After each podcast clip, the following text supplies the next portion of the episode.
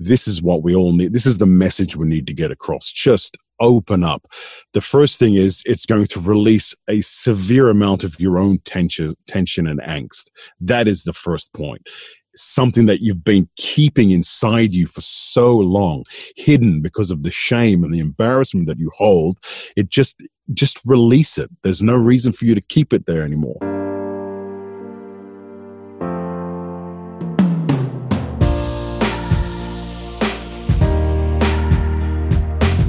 Welcome to the Silent Superheroes Podcast, a series of frank conversations about mental health at work.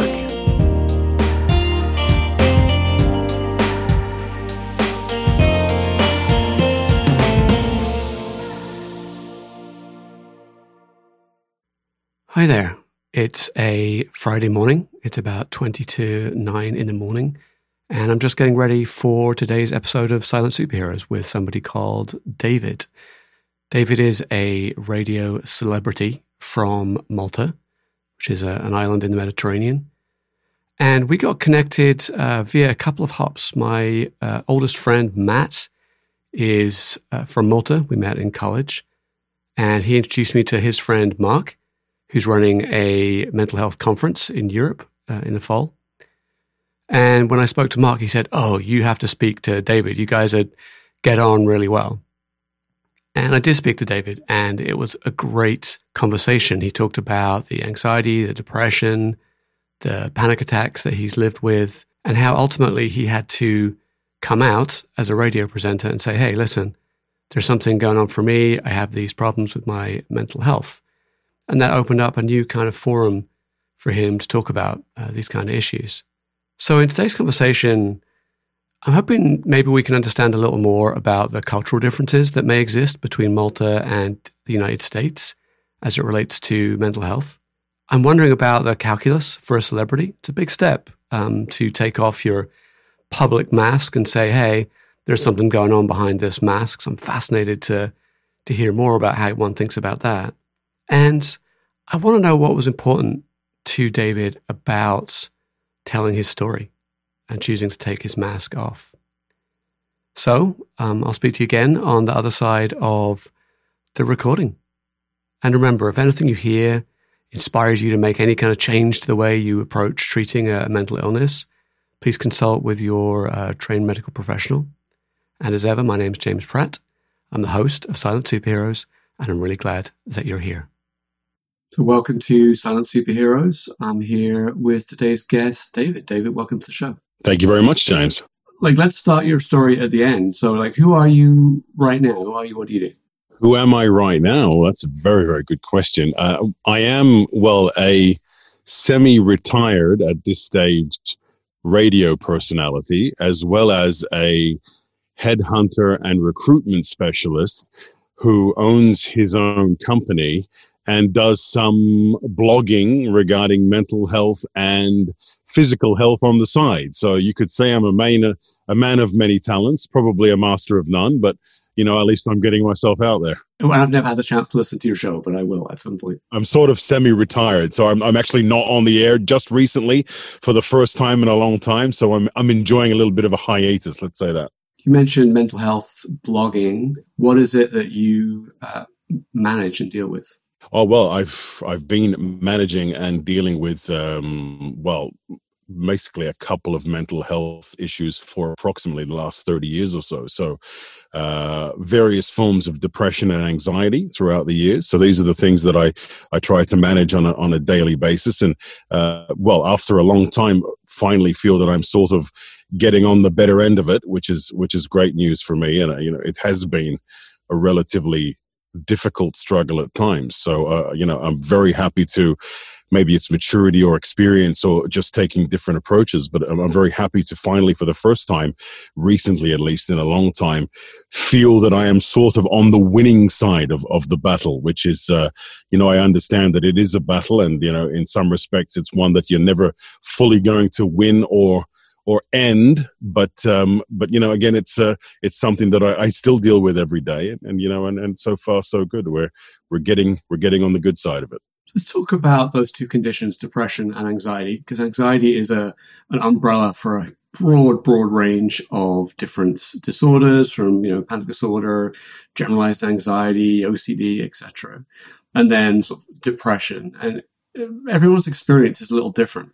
So why don't you explain typically what has your experience been of depression and anxiety? Let's start with the depression side of things. You know, it, it, it, has generally been, I guess the, the best way to describe it is is is a an overwhelming sense of being able to or not being able to pull myself out of the negative. I think that's the best way to describe it. Over the many, many years, I've always felt like there was something on top of me, weighing me down, keeping me down, not allowing me to be happy, live happy, see the positive side of life. And, and that for me, in essence, is what depression has been. It's just this overwhelming and for the majority uncontrollable sense of not being able to dig myself out of this negative hole that uh, that I had been in for for so many years. So I think on the depression side, that that has been sort of the main gist of it. It, it hasn't been a constant depression. There had been good moments, there had been bad moments, but I would say overall, over the course of thirty years, seventy five percent of my time would have been in a depressive state, which was uh, which was quite difficult to deal with. On the anxiety side, I, I, I suffer from a few different variants. So uh, I am prone to the odd panic attack. Um, not so much these days, thankfully, because it is quite an awful affliction. For those who are listening who have been through it before, they will know. But I, I do have a, a, tendency to to get one of those from time to time. Not so much anymore, thankfully. But also, you know, I have other variants, you know, general anxiety. I have what you might call OCPD, so obsessive compulsive personality disorder. I'm not a guy who needs to switch on and off the light 20 times before I leave a room, but I'm very uncomfortable when things aren't a certain way. So um, I think that's probably the best general way to describe it. And uh, I think those are the things that I've mainly been dealing with over the years. Interesting. So I've not heard somebody talk about uh, OCPD before. And so give an example of a, a situation where you need things to be a certain way. Uh, well, you know, I'm a family man, so I, I live I live with my wife and, and my two children, and there are certain scenarios, even simple things around the house, that make me agitated and uncomfortable. Um, untidiness, uh, doors being left open, um, things being moved. Uh, I do like a, a, certain order in my life, you know, and that, that's not just in terms of routine, but also physical order. So seeing things placed a certain way. You know, I'm not trying to say that if it's not, it's going to send me over the edge, but I still I get a feeling of of nervousness and uncomfortable uh, uncomfortableness when I when these things sort of occur. So. Um, it has had worse moments and, and, and okay moments over the years. You know, I, I tend to feel that with all the conditions that I have, one seems to feed off the other. So when you're when you're, for example, when I'm in the the deepest part of my depression, I'm more likely to get anxiety and panic attacks and, and and at the same time my OCPD will trigger itself as well when I'm not so negative things tend to see well they they tend to be a little bit easier um, but that's sort of the general kind of scenario that I have regarding this OCPD even in my workspace and and I do feel occasionally sorry for the people who have to work around me. Uh, I'm quite obsessive with things being in a certain order, in a certain way. Um, around my environment. So I would say that's the best way to describe it. Back to anxiety for a second. Uh, you talked about generalized anxiety disorder. So for somebody who hasn't experienced that, what's been your experience? I get these moments in my life where I get this general sense of feeling overwhelmed. And I think at those moments, it becomes very, very difficult to deal with even the most simple things in life. And I think for me, that's the generalized part of the anxiety. There's no specific trigger, uh, there are no specific symptoms, but it's sort of um, it's just sort of a pattern you get into when your mindset becomes in a certain way. And for me, it is that general overwhelming sense, whether it is because I've got too much going on in my life or there's a bunch of negative things that are happening or just very simple i find myself in you know in a rather more depressive state than i might be normally. You know, this can sort of trigger these kind of anxiety moments. It's you know it's there's nothing specific to say about it, and I'm no expert. I can only just recollect my own experiences, but you know, that's my at least vision of what how I suffer from general anxiety, um, and it is you know it's the one thing that I dislike about it the most is the way I become and the way I treat others when I'm in that moment. And it's, uh, you know, I become very, very impossible to live with. There have been point, points in the past when it's got at its absolute worst that I could not even speak uh, for hours and sometimes days. Not, I couldn't utter a word. They, I would close up. My body would just seize and close, and and it wouldn't want to do anything. And uh, that is when I know that my my anxiety has reached a, a, very concerning level. I mean, overall, it doesn't happen too much these days because depression, I think I can I can handle rather well. Anxiety for me is a bit of a tricky one. I, I don't like being in that state, uh, but of course, I've I've learned over the years that there are ways to to deal with it and, and sort of get you get yourself through such moments quicker than you know than I would in the past. So, kind of listening to you describe anxiety, you talk about, you know, life gets really busy and a little bit overwhelmed, got too much going on. A cynic is going to sit here and say, oh, well, everyone has to put up with that. What's so special about your experience? And like, you know, why can't you just, you know, get through it like I can? So how do you think about that? Because I think that's right on the cutting edge of the stigma around mental illness. Well, what people who who would think that way fail to understand is that both depression and anxiety, from the way I see it and the way it's being described to me, these are things that build up over a number of years. So, uh, in many in many cases, it's usually drawn out by some kind of trauma whenever things happen in your life if you're at an early age if you're at a you know if you're at a, an age where you're still developing and you've got things going negative things going on around you already you are no longer being a child. You're being exposed to things of an adult nature. For someone who has not been exposed to these sort of things at an early age they might seeing these stressful scenarios begin 16 17 18 years old if they're super relaxed and being in a super nice environment all their life. It might even start at 24, 25 when work starts to get heavy, when they get married, when they have the responsibility of children and bills and mortgages. So these things come at a later life and then they have the tools to deal with them. If you've been under the gun, as I might say it, for longer than is normal, for example, if you're an eight year old, or I can, I can say in my situation, I was a from the age of six, I had a, had alcohol in the family. There was depression in the family. There was emotional and psychological abuse in the family. This is from six years old. Um, my sister spent two years in hospital with a, with a brain tumor, and this is in the 80s when a brain tumor was almost a, a death sentence. Thankfully, she she got through it. Uh, but we had all these things going on at, at home at the age of six. So by the age of even 12 or 13 anxiety and depression was already was already clear within me.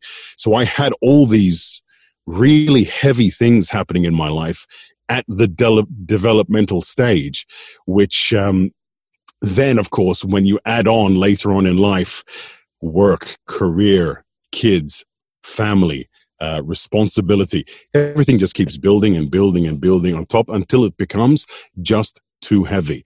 Again, I think the difference is if you start, if the pressure starts at 10 years old, it's very different to when the pressure starts at 22 years old.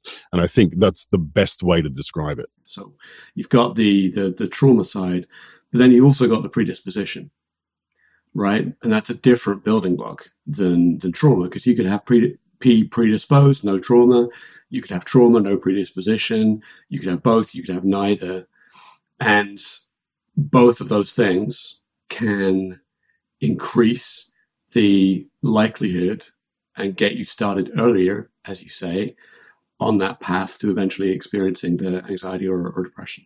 I, I, agree with that 100%. I mean, there are people who can be born with it. I mean, my, my family has a very long history of depression um, and anxiety in the family as well. I mean, my mother, uh, for, for the longest time, I can remember her dealing with her own I hate to say the word demons, but I think it's a, it's a, it's a very common way of saying it. She had her own demons to deal with throughout the years, and, and I even saw it in her parents as well. So, you know, yes, you're right. It, it, can come from a number of different angles, but I think the end result is is the same, and that is, you know, of the obvious shift of chemicals within your brain.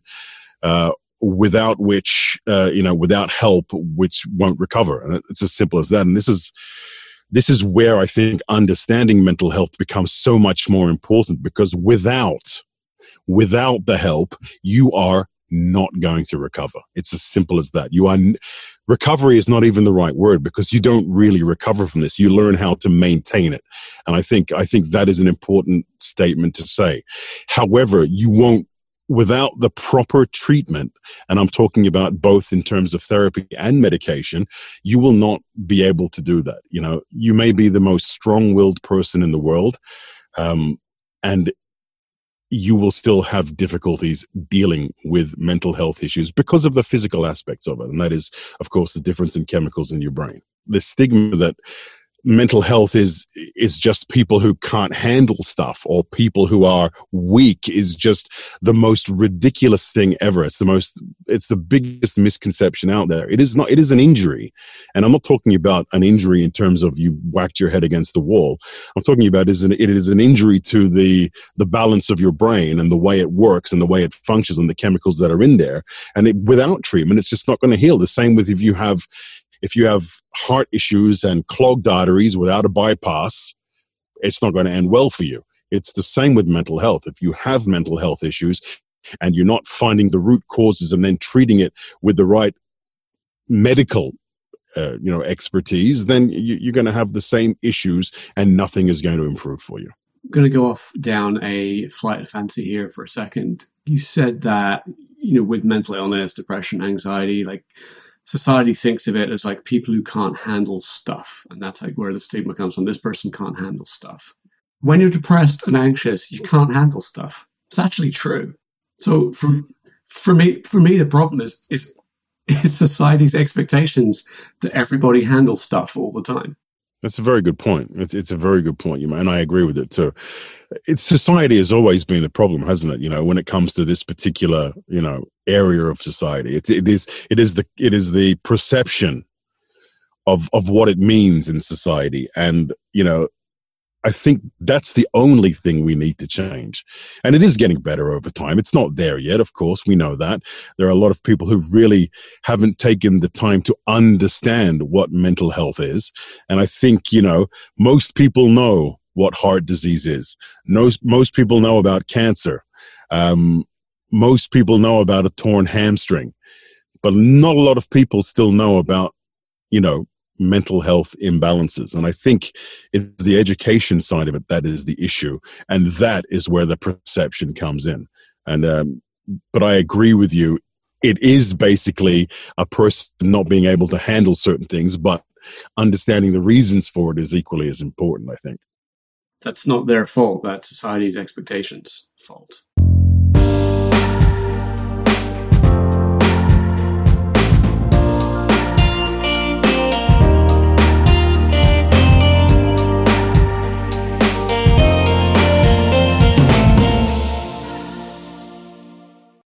Living with mental illness can be overwhelming.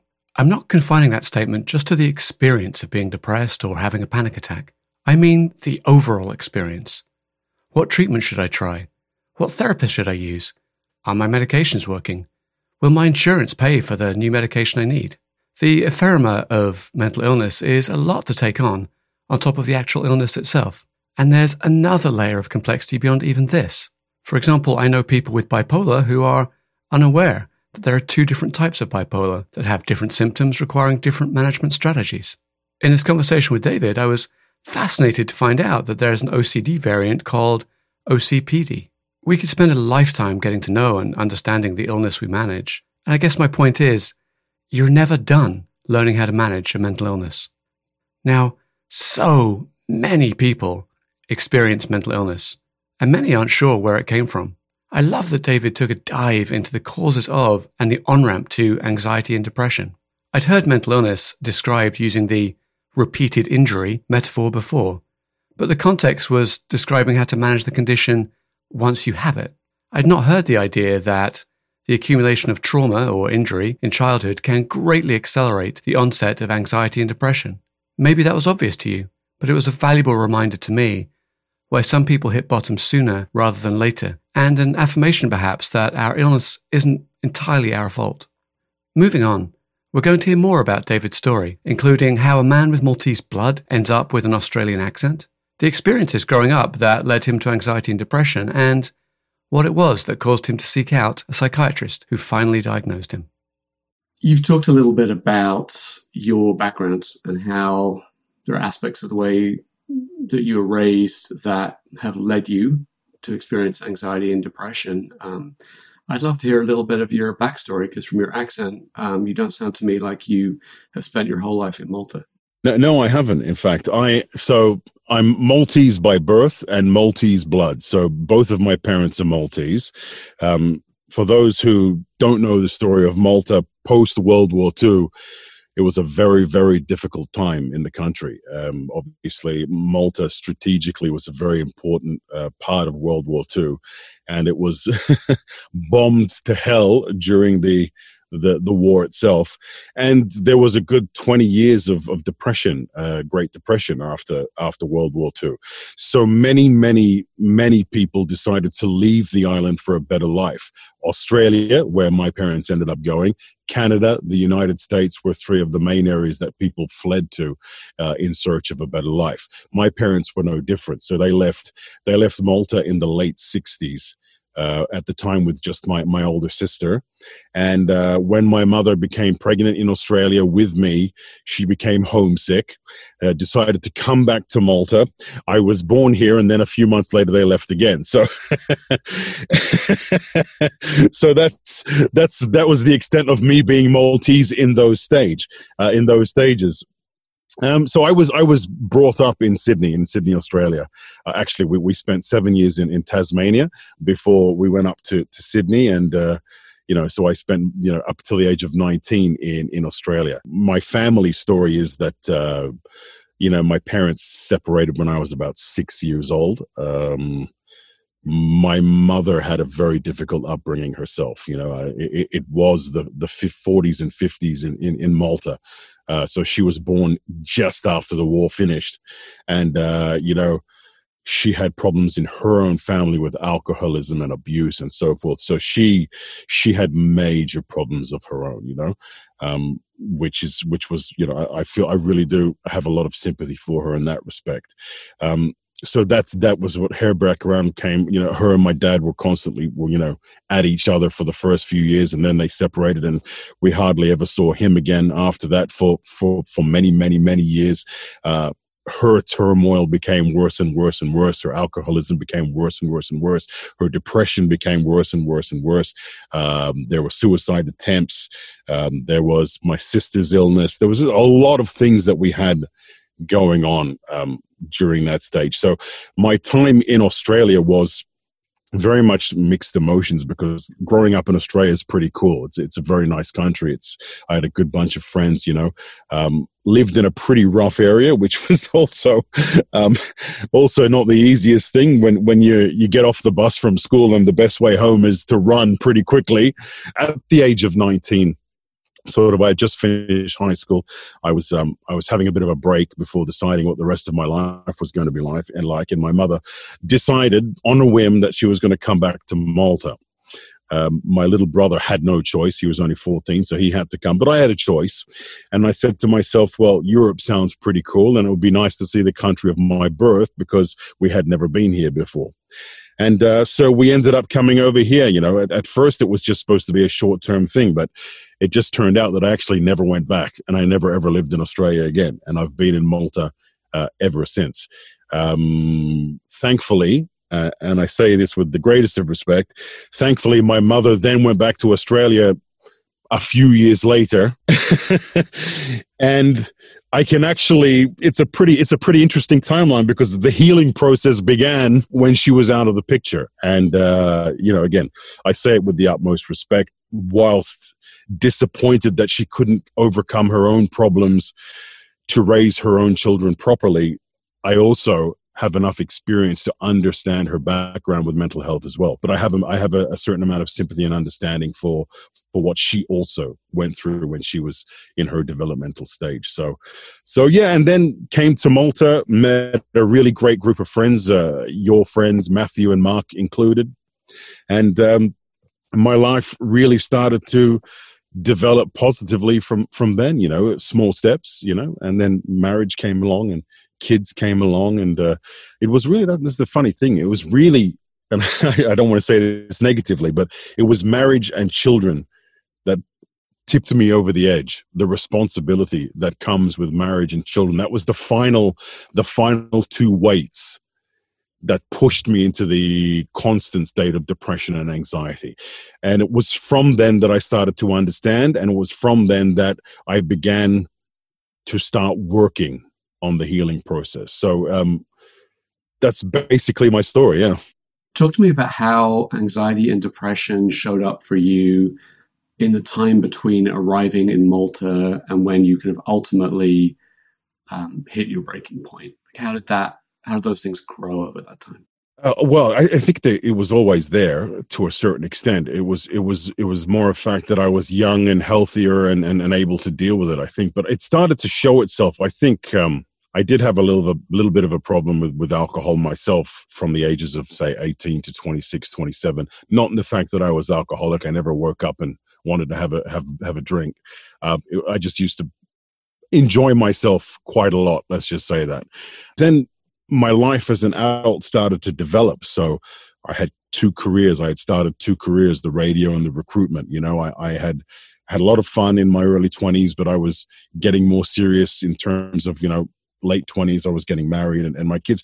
And as as these what's the best way to put it? As these more serious things in life serious in the terms of their importance i mean as these things started to come along i, I started to identify more clearly the feelings and emotions and the problems that i was having.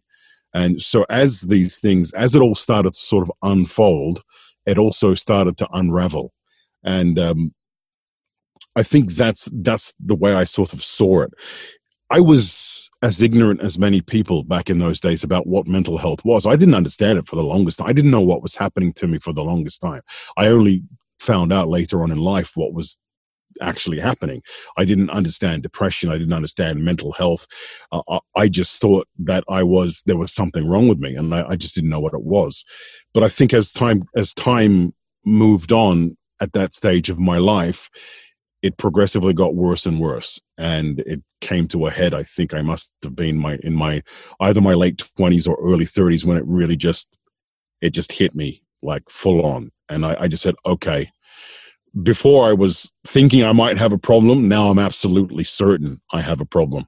And um and that's that was sort of the beginning of me taking the first step to see a, a psychiatrist first and uh, starting to understand more about the way my mind works and how trauma and, and, and all these things has affected it.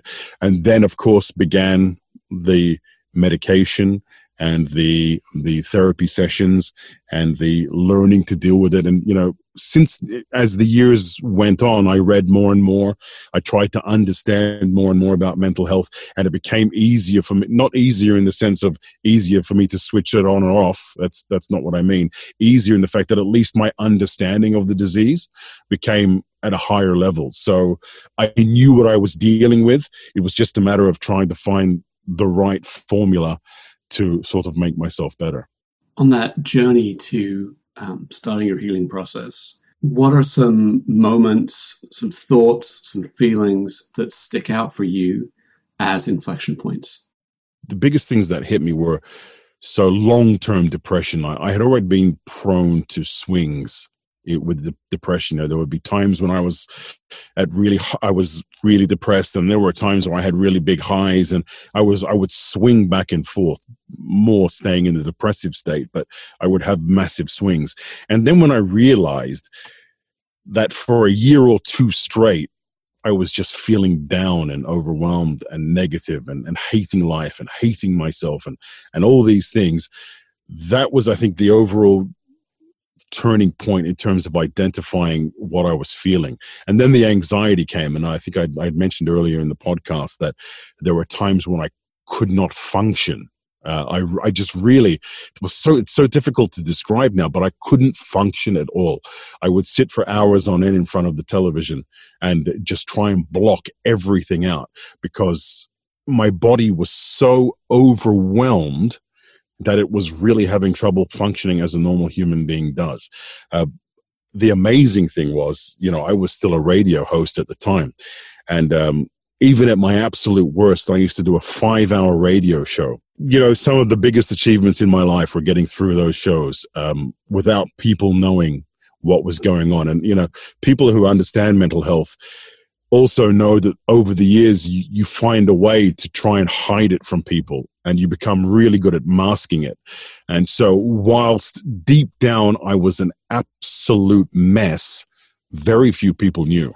I could put on a face in public, but as soon as I was out of that public eye, I would just crumble completely. We talked before about the ability to function, society's expectations. And the great irony is that you could do a five hour radio show despite the fact you were kind of dead or dying on the inside. I have done, you know, like I've gone to present to the CEO of a company whilst dead and dying, you know, inside, literally having dragged myself out of bed to kind of get get dressed and get to that meeting just so I can do it and then going home and going back to bed again. It's like, it's almost ridiculous. Like when we feel the stakes are high enough, like we can pull our shit together insofar as we can like pretend well enough.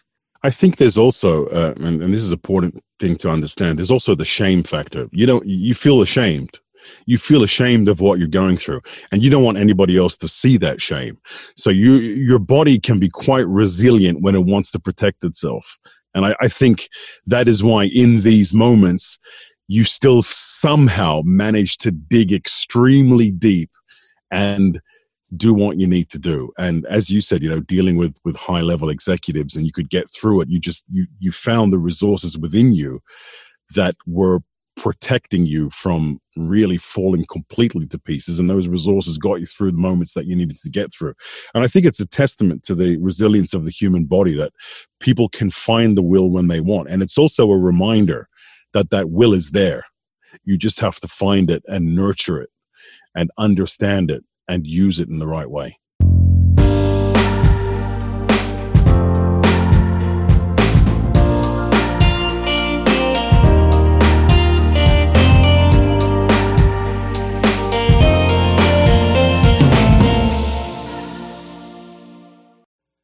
When people ask what silent superheroes means, here's what I tell them. Silent superheroes are members of the workforce showing up to their jobs while secretly fighting a battle against an illness inside their head. Just like Clark Kent, they get up every morning, they adjust their shirt and tie, and put on glasses that stop everyone seeing. They're not actually Superman.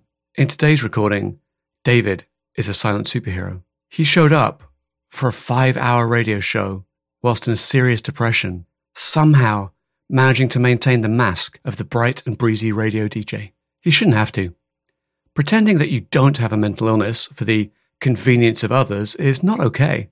In some ways, it's not so different from the lepers of yore, hidden away on an island somewhere so the normal folk didn't have to deal with them.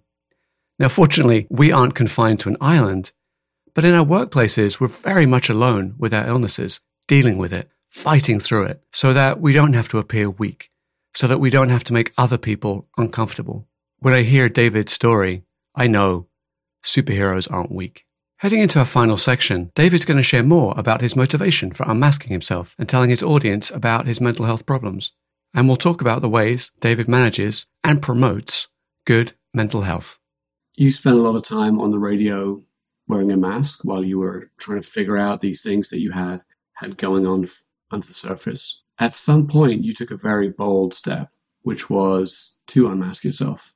What's the calculus for somebody who's in the public eye for fundamentally changing your public persona? First of all, for me personally, it was I finally found myself in a place where I had the courage to do it. And I think that was the defining factor for me personally. I finally understood the disease. I finally for the first time was winning the battle because for many, many years I was really losing and losing quite badly. At the same time, it may sound strange, but I, I had this overwhelming sense of responsibility to help other people and um, understanding and knowing what I've been through and what I know.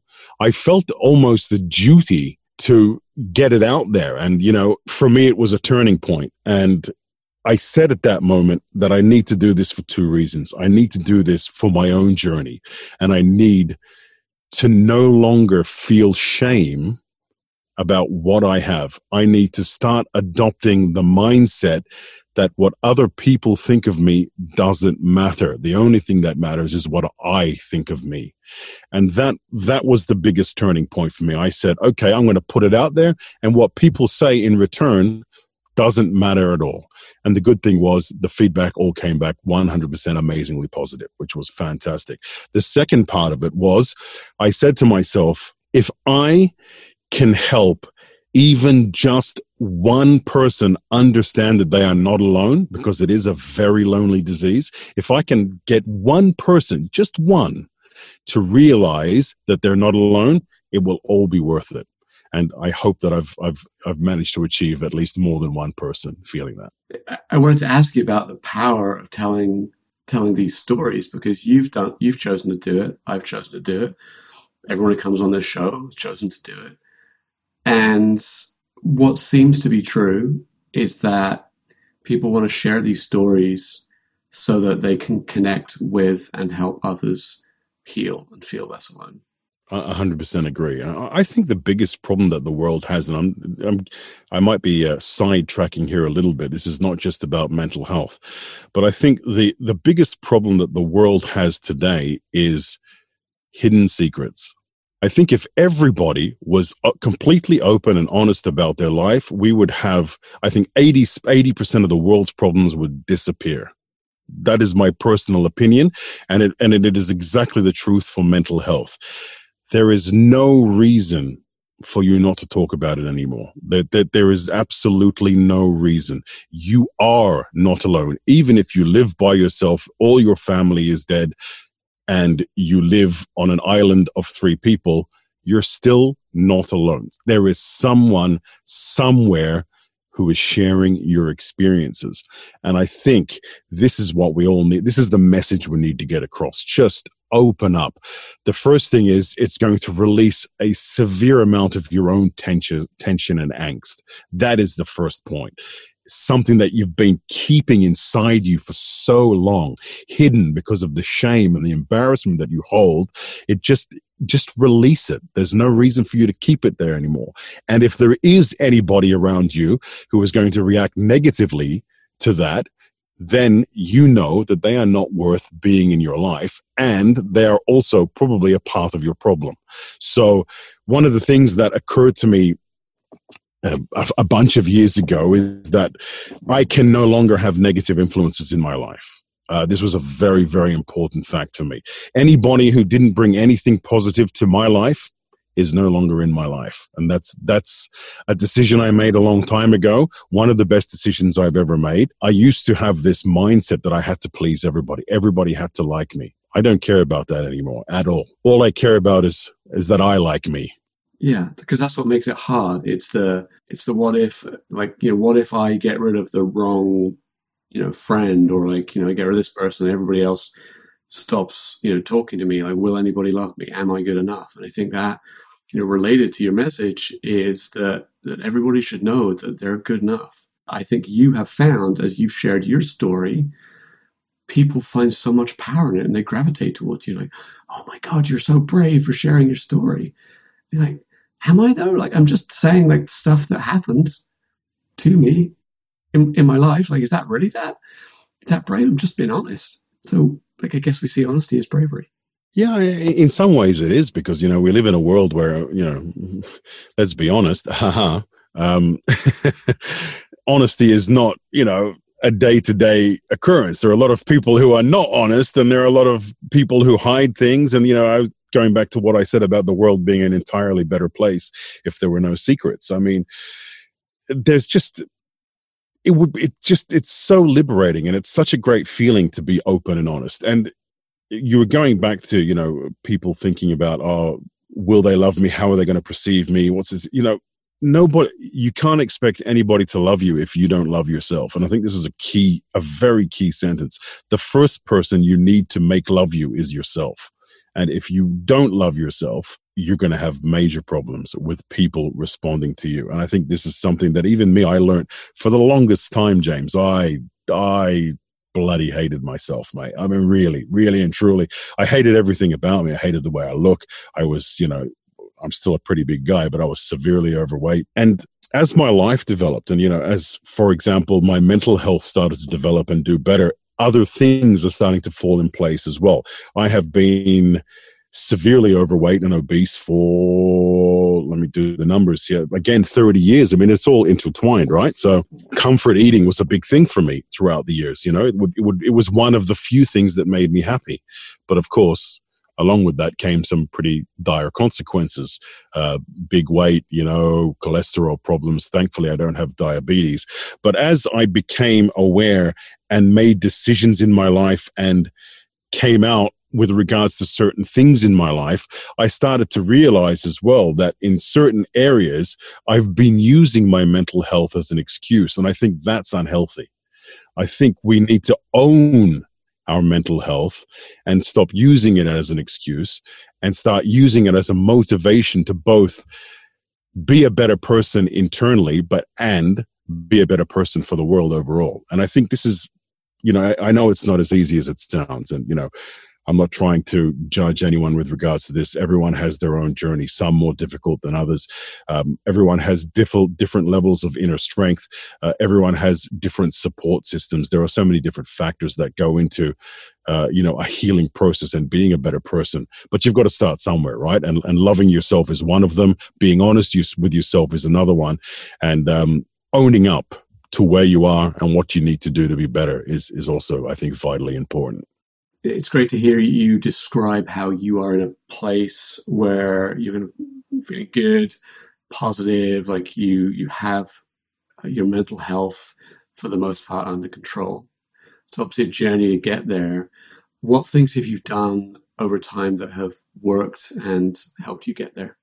Well, I think the I think the key things, the most important things, were probably three or fourfold. So, first of all, is the you know the, the therapy and medication. I think you know a lot of people want to believe that they can overcome this through their own willpower, and that's commendable, but also not very realistic. For me, therapy was the key factor in, in, in starting the recovery process and maintaining it throughout the years.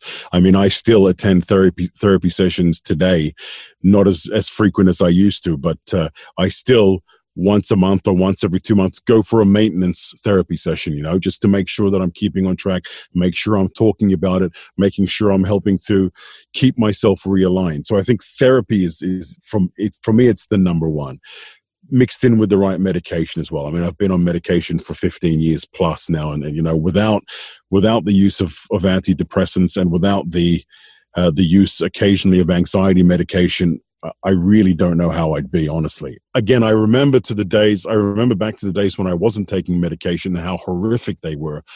And I remember how immediate the changes started once I became um, used to my medication. And once we found the right medication, sometimes it's trial and error. I think on the other side, uh, I think meditation has been a great help to me. Um, I use it in different ways. Sometimes I'll, I'll, sit down in my bed or I'll lie down in my bed and I'll do a full um, meditation session with a, with a gui- guided meditation. I think I think for somebody who's really having issues, this is a key a key helping tool. Guided meditation can bring you to a really peaceful place, which then in turn helps to relieve some of that pressure that you have going on. I think also the last one I'd like to mention is physical activity because a lot of the manifestations you'll get physically from from your mental health issues come from a buildup of tension physical tension uh, physical pain. And i think exercise is a great way to release that. It doesn't have to be super intensive but any kind of exercise will help relieve some of the symptoms of physical symptoms you might get with your mental health problems. And so i think those are the the the the main things, the main tools that I utilize to keep myself on a good path. And the great thing about that list is it's so familiar and just a, a list of tools I hear time and time and time again. And you know, it's almost like everyone should just do those things for the general good of their health and their mental health. Absolutely. I mean, the biggest misconception is that mental health problems are rocket science. They're not. It's it's you know it's these days it's pretty clear what's going on and what what you can do to make it to make it better. It's just a matter of finding the will to do it. So I think if you are someone who is in any way suffering, you have to implement in your life a certain amount of self discipline and force yourself to do these things because that is the clear path to being, let's just say, a happier version of you. You've made an amazing emotional journey you know, from somebody who came from a difficult background, somebody who has you know, wrestled with you know, weight, wrestled with uh, mental illness, who at times has you know hated himself on the inside. I'm sure. Let's go back in time to a point on that journey, you know, before you loved yourself, before you accept, accepted yourself. Let's deliver a message to a younger David. At what point on the journey are we going to go? And what do you want to say? I think uh, I would choose two points. I think going back the furthest, I would I would get myself at maybe between 16 and 18 years of age, and I would sit down with myself and I would just tell myself it's okay. You know what you're feeling, considering the circumstances that you find yourself in. It's okay. Don't beat yourself up. You know, try and roll with it try and understand it, but don't beat yourself up about it. I think that would be the first point. And then the second point would probably be in my mid 20s, where I would say to myself, listen, young man, you're not helping yourself. You know, you know you have problems, but you, you're not helping yourself and you need to try better to understand yourself, understand what you're going through, and make whatever necessary changes you need uh, to counteract some of the negative things that are happening in your life. So, you know, a lot of people who suffer from mental health might have a support system that can identify earlier what's going on and maybe bring the help system in earlier. I, I didn't have that at all. So this, uh, mine was purely a journey of self discovery. There was absolutely zero outside influence. I, I say zero. Let me say 0.5 because my wife, since we've known each other, has been a great support system for me. She's a wonderful person. She's, she's had to deal, you know, living with mental health or living with somebody who has mental health problems is not easy. It can be difficult. And she's been a great support to me. And, uh, you know, without her, I don't think I would be where I am today. Well, now you can take those wonderful messages and pay them forward to those uh, around you and in your family. And if you can't help that person in the past, you can help people in the future. So, David, this has been a wonderful conversation. I wondered before we wrap up if there are any other things that you wanted to to say. Yeah, I mean, I, I, think there's just two things I'd like two things I'd like to point out, and and if you're somebody who who's listening to this, perhaps, or um, you know, you've you've got mental health problems, but you don't know what to do, just the, the the only piece of advice I want to give you is find someone close to you and talk about it. Just talk about it. You know, that's the first step. You don't have to deal with it by yourself. There are people who can help you, and if you talk about it, the likelihood is that you will find somebody eventually who will help you the right way. Uh, so that that is definitely number one. And number two, let's get everybody talking about it. You know, if you identify someone close to you that you can clearly see is struggling, I'm not talking about staging an intervention. A lot of people with mental health don't want that. but there are ways. There are ways to find out what's going on. There are ways to be supportive. So if you see somebody around you who you think might be struggling, start a conversation and see where it gets you. I think even if you're at a bus stop and you talk to the person next to you and that person's having a bad day and you just start talking about problems, I think that word of mouth um, is also very, very helpful, you know, as it, it becomes, we discussed how it's a lonely disease, you know, if you understand, if you discuss and you experience other people in the same framework you know it, it is another step towards making it an understandable um, scenario for society. And i think this is uh and it's a it's a much more you know what's the grassroots way to get it sort of on track. That's great. That's solid sound advice so i've got a sense for how these stories land when people tell them in the united states and the uk um, how did people in malta respond to you talking about your mental health and culturally of how acceptable and normalized is that right now? From my own experience, I mean, the response that I've had has been 100% positive. Nobody has ever given one single negative spin on anything that I've done regarding the discussion of mental health. So I think that is a huge positive in itself. I think Malta is no different to any other country in the world. There's, there could be more education on the issue. Uh, there could be more funding for the issue. And I, I think there could be a greater network of resources available. If anyone in Malta is listening to this, uh, where would be a good place to go for resources? I think the Richmond Foundation locally is the the place. You know, they're uh, they're an NGO, um, so they they really do a lot of good for the island. They've really raised a lot of awareness. So anybody can go on to I think it's richmond.org uh, if I'm not, that's off the top of my head, but if you Google Richmond Foundation Malta, you'll find it. Uh, I think they're a great, a great, a great source of resource. And you know, beyond that, just find a psychologist or a psychiatrist. Ask someone, look it up in the yellow pages, whatever, you know, that should be your first step. If you have doubts, if you are struggling, find a professional to guide you. And I think that's those would be my two bits of advice. But the Richmond Foundation, I'd look into that. It's awesome. And I looked it up as you were talking. It's uh, richmond.org.mt. David, um, thank you. This has been a wonderful conversation. I'm glad that um, you know you came into my life in this slightly random fashion. So much of what you said resonates so strongly for me. So just want to say thank you so much for your time. It's an absolute pleasure. And uh, thank you very much for inviting me on, James. Anytime you want, I'm always here.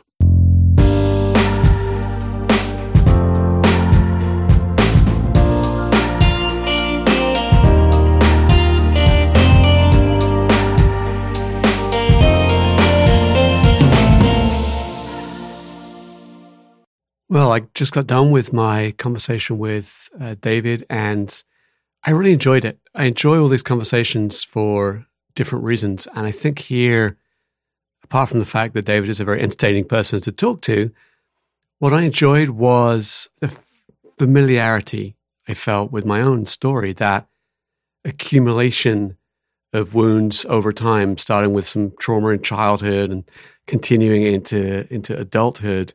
And then finally, the kind of weight of work and family and parenting and everything stacks up to the point that uh, you break. Um, and you know we all break in, in different ways. For me, it was through uh, drinking drinking too much, for example. You know, it makes me think of that conversation we had about the expectations of society. Society looking on mental illness as a weakness in some way, and realizing that well, actually, isn't it a weakness in society that people are expected to be able to put up with a never-ending amount of stress and work and trauma and all that stuff. I mean, it's crazy. It's crazy when you think about it. One of the things I wanted to understand from from David was, as a radio celebrity, what made him come out. And what I took away was like it just became an imperative. He had to do it. He couldn't not do it and not talk about it. And I think it's just a great way for it to for it to emerge that it's just a, a necessity. And as he pointed out, you know, if we could all connect more, if we could all talk to the person at the bus stop about what's really going on for them, it could make a big difference in all of our experiences and in all of our lives. Just want to uh, catch one note, which is I apologize for the sound quality in this episode, particularly of, of me when I got done recording, I realized that uh, the Zoom, which is what I record these remote episodes with, had for some reason switched from my podcasting microphone, which is what you're hearing now, to the internal microphone in the Mac, which is why everything sounds kind of tinny and kind of echoey. Hopefully, I've managed to fix some of it somehow in, in post production. But uh, if not, apologize just for that slightly um, poor sound quality. I hope you've enjoyed today's episode. If you have, and some of the things that you hear sound like somebody you know, maybe somebody who's struggling, please pass on the episode of the podcast to them and help them feel less alone. And if you're that person who got the podcast, you aren't alone. There's many people out there having those experiences. You can, of course, always like the Facebook page, facebook.com. Uh, the Silent Superheroes episodes are now up on YouTube. I can't remember what the um, link for it is, but if you search Silent Superheroes on YouTube, you should find us. And as ever, if you've heard something you think, oh, you know, I, I might try that, it sounds interesting, make sure you talk to your therapist or psychologist or whoever you're working with before uh, you do. Other than that, I greatly appreciate your time. My name is James Pratt. This has been Silent Superheroes. Speak to you again soon.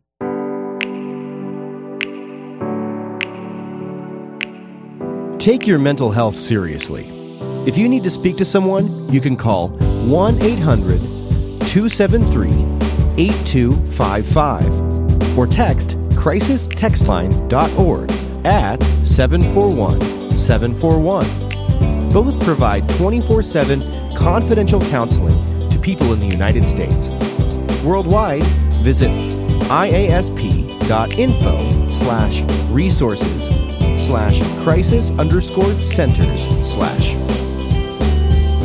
To help others find the Silent Superheroes podcast, please leave a review on iTunes or your favorite podcasting service.